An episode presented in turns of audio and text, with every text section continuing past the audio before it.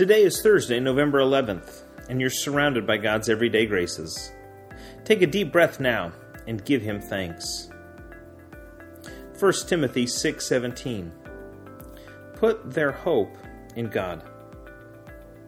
It's amazing how the situation we are in affects the way we read the Bible. Let me read 1 Timothy 6 verses 17 through 19 and see if you think it hits you a little differently today than it might have a few years ago. Command those who are rich in this present world not to be arrogant, nor to put their hope in wealth, which is so uncertain, but to put their hope in God, who richly provides us with everything for our enjoyment. Command them to do good, to be rich in good deeds, and to be generous and willing to share. In this way, they will lay up treasure for themselves as a firm foundation for the coming age, so that they may take hold of the life that is truly life. In some ways, it's easier to relate to this passage today than a few years ago. We can easily see how wealth is uncertain as pundits speculate on how our economy will settle and what will happen with inflation. We can a little more readily amen the call to put our trust in God during this uncertain time. But by the same token, it's harder to obey this passage when times are uncertain like they are commands to be generous, to do good, to be rich in good deeds, to be willing to share, might require a little more faith.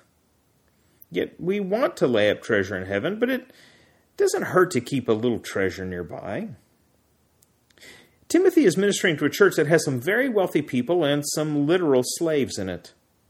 There were people there who owned great houses and businesses in the congregation, and they were sitting next to people who earned just enough to feed themselves for the day.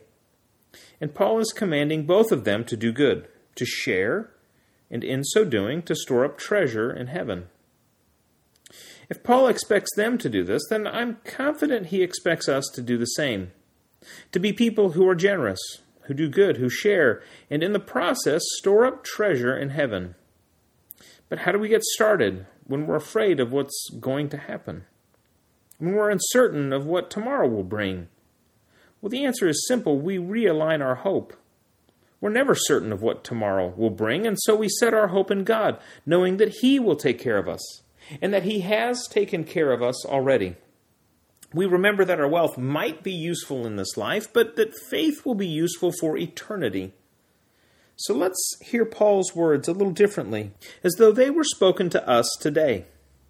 Put your hope in God.